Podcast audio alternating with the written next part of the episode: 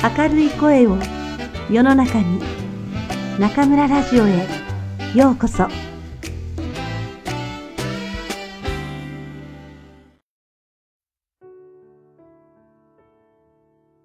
あなたにありがとう松浦弥太郎。第四章深めるということ。ゆっくり時間をかけて見守る。新しいいいところを見つける。綺麗な目をした人はいつも目の綺麗さを褒められるでしょう。頭がとてもいい人はいつも頭がいいなと感心されるでしょう。これは自然なことだし、何度も何度も褒めていいのです。それでも褒められてもっと嬉しいのは自分でも知らない新しいいいところを見つけてもらった時です。本を出したりしている僕は、読者の方からの手紙といった不特定多数の人とやりとりする機会に恵まれています。その際、自分の知らない新しいいいところを見つけて書いてくださる人もいます。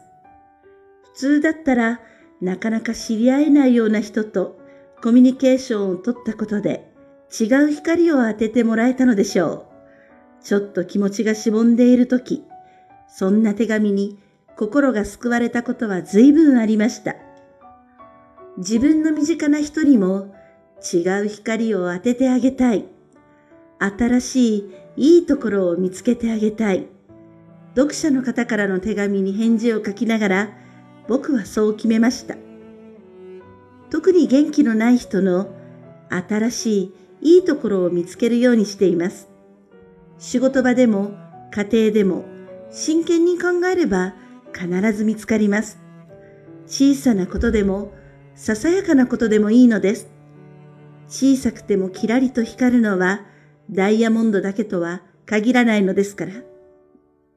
新しいいいところを見つけたら一緒にご飯を食べたりみんなで話し合ったりしているときに繰り返し言います。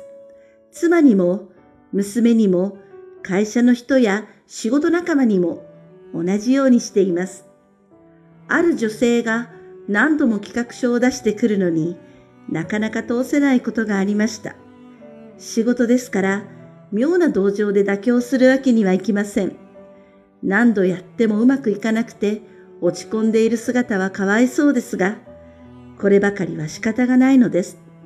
しかし、彼女の新しいいいところはちゃんとあります。あまり企画が決まらなくても、手紙が抜群にうまいのです。本人はそれを意識せず、通らない企画にばかり目がいっているようだったので、僕はみんなの前で言いました。仕事から僕らはたくさんの手紙を書きますが、わからないことがあったら彼女に聞きましょう。年は若いけれど、彼女の手紙はとてもいいですよ。丁寧で、心がこもっていて、いつも仕事相手に褒められています。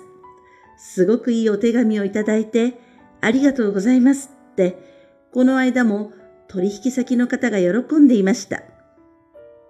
もっとささやかでも新しいいいところはあります。ある人は座り方がとても素敵なので、僕はミーティングの時にみんなの前で言いました。皆さん、ちょっといいですか？今、A さんの座り方を見ましたか？無造作に椅子を引き、ドスッと座ったみんなはびっくりして A さんを見ました。口うるさいように聞こえるかもしれないけれど、電車で座るときにドスッと座ったら、隣の人はびっくりしてあなたを見ますよ。社会人として生きていく以上は、周りに配慮して静かに座る方がいいと思います。その点、A さんの座り方は素晴らしい。スーッと椅子を引いて滑るように音一つ立てずに座る姿が本当に美しい。ぜひ見習いたいと思います。手紙が上手い人も静かに座る人も新しいいいところに光が当たったことでちょっと元気になったように感じます。新しいいいところというのは目立たないものです。引き出しを思い切り音を立てて閉める人と、静かに閉める人では、後者が素晴らしいと僕は感じますが、その素晴らしさに気がつく人はなかなかいません。静かに閉めるための丁寧な動作、周りに対する控えめな気遣いは、あまりにさりげなくて、本人も周りも見逃してしまうのです。さて、要領は分かったでしょうか？新しいいいところを見つけるには、静かな観察者になることが一番です。虫を見つめ続けたファーブルのごとく、細密に、ひそやかに、そして愛情を持って。まずは身近な人から新しいいいところを見つけましょう。自分の身近な人の新しいいいところを見つけて光を当ててあげましょう。新しいいいところを見つけるには静かな観察者になることです。家族を守る。一人で生きていける人間でありたいと思っています。人間の最低条件は孤独を受け入れることだと考えています。だから僕は生活や仕事の場で友達を増やそうとは思いません。友達というのは何か特別な出来事が訪れて偶然できるものだと感じます。人脈を広げたい。知り合う人すべてを友達に発展させたいという気持ちはほとんどありません。それでも知り合いの知り合いの中に入っていくケースは時としてあります。友達の友達との集まり、妻の友達、あるいは僕の友達と家族ぐるみで集まること、娘を中心とした集まり、親戚の集い。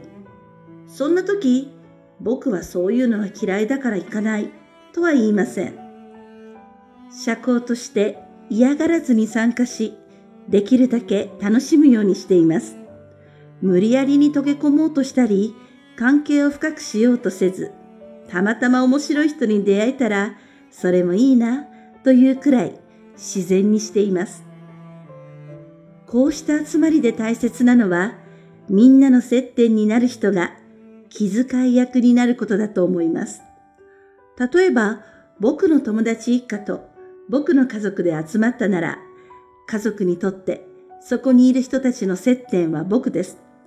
家族が嫌な思いをしていないか、居づらくないか、無理をしていないかと気遣うのは接点である自分の役目だと思っています。俺の友達だから仲良くしてというのはあまりに乱暴ではないかと思います。ゲストも大切ですが、一番気遣うべき、何より守るべきは自分の家族。これはくれぐれも守りたい決まり事です。同じ意味で、自分の親と妻の接点は僕であり、妻の親と僕の接点は妻であると思っています。その際、何よりも守るべきは自分の家族。自分で作った自分の家族です。僕と妻がお互いに気をつけているのは、実家に一人で帰らないこと。実家に行くときは必ず夫婦揃っていきます。娘は一緒の時もそうでない時もありますが、夫婦二人でというのは崩さないと決めています。僕が一人で実家に行って母の手料理を食べることは一切ありません。妻が一人で実家に行ってこっそり愚痴をこぼすこともありません。ああ、最近うまいもんなんか食べてないよ。お袋の手料理が最高だ。やっぱり実家が一番楽だし、落ち着くわ。自分の親に気を許して、こんなことを言うのは珍しくないのかもしれません。しかし、一回家を出て親離れをした以上、口が裂けても言ってはいけないことだと僕は思います。自分の家族をないがしろにする行為だし、親を歪んだ形で喜ばせることにもなりかねないのですから。そんな過ちを犯さないためにも、実家に行くのは二人でと決めているのです。もっとも、これは僕が始めたことではなく、僕の両親が同じことをしていました。どちらかの実家に行くときは、必ず夫婦揃って、理由を改めて尋ねたことはありませんが、親の習慣が自然に受け継がれたということでしょう。今も実家にそのうち遊びに行くよと電話をすると、母はハンデをしたように二人でおいでねと答えます。いずれ娘が結婚したら、絶対に一人で帰ってこないように、うちに来るときはいつも二人でというつもりでいます。接点になるのは難しいことなので、ついつい自分の役割に精一杯になってしまいます。その結果、近しい人ほどないがしろにしてしまうことはままあります。近しい人、家族はいかなる時にも犠牲にしない、きちんと家族を守るというのは男性にも女性にも必要なことだと僕は感じます。近しい人、家族はいかなる時にも犠牲にしないよう肝に銘じましょう。きちんと家族を守るというのは男性にも女性にも必要なことです。ごちそうになる作法。年上の人と食事に出かけて財布を開いたことがあまりありません。20代から30代初めにかけては年上の人とばかり付き合っていたこともあり、いつもごちそうになってばかりでした。一緒に食事をするときは、相手を立てる意味で、今日はごちそうになります、と前もって言います。財布はうちに置いていきますから、とちょっとユーモラスに。何事にも愛嬌は大切です。遠慮なく大喜びでごちそうになるのも愛嬌だし礼儀だと思っています。そして今、会社や仕事仲間の若い人と食事に行くときは、その恩返しと思って、どこへ行っても僕がご馳走するようにしています。相手が気にすると、こんな風に話します。僕はいつも年上の人にご馳走になっているから遠慮はいらない。その代わり、あなたは自分より年下の人と一緒の時に、できるだけご馳走するようにすればいい。こうやってお金が循環していくと、あらゆる関係は血液が巡るごとく豊かになります。あくまでも無理のない範囲でのことですが、お金に限った話ではありません。僕は年上の人に教えてもらうことが本当に多いので、逆の立場で年下の人に何か聞かれたら、自分が知っているあらゆることを何でも惜しみなく教えたいと思います。企業秘密はなし、もったいつけもなし、聞かれればどんなことでも全部話します。相手が喜んでくれることを話すのは、年上、年下に関係なく、また会いたいと思ってもらうための秘訣ではないでしょうか。何に対して喜んでくれるかはわからないけれど、自分が感動したこと、夢中になっていることは、できる限り伝えるようにしています。相手に差し出せるもの、与えられるものがなければ、つながり続けることはできない。そう思っているからです。どちらかが常に与える側で、どちらかが常に受け取る側、こんな関係は長続きしないでしょう。人とつながるチャンスは日々の中でたくさんありますが、チャンスを生かしきれていない人が多いように感じます。せっかくできたつながりを長く続くように育て、深めていくには、与え続ける覚悟がいる。僕はそう信じています。ご飯をごちそうになると、翌日に電話をしたり、手紙を送ってお礼をし、どこかに出かけたらお土産を送るというお礼もしています。ごちそうになって当然という甘えた態度は失礼極まりないと思うからです。しかしこれはご飯代をお土産で返すという植物的な話ではありません。目に見えるものと目に見えないものでバランスをとることもあります。例えば、僕には定期的に会っている友達が何人かいます。同年代なので、今日は僕が払うから、次は君が払ってね、という方法で勘定をします。割り勘というのは僕の好みではないからでもありますが、信頼関係の表れとも言えます。お金の話だけで言えば、一応バランスは取れているわけですが、これだけでは関係のバランスは取れません。僕が彼に何かを与えているから、また会おうよと誘ってもらえます。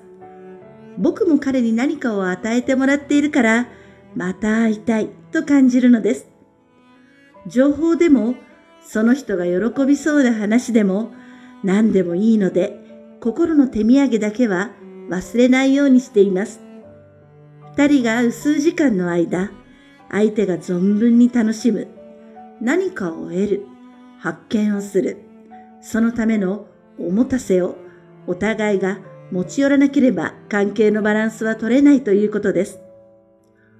自分と会うことで相手に決して損をさせない。これは人間関係を深める上での鉄則ではないでしょうか。こうした関係の友人がたまに、ごめん、今日は何もあげられるものがないんだよな、ということもあります。しかし、何かあげようと僕のことを考えてくれたと感じるので、それが嬉しいおもたせになります。この人といると自分が満たされる、幸せになる。そう思うから人は恋をするし、深くつながりたくなる。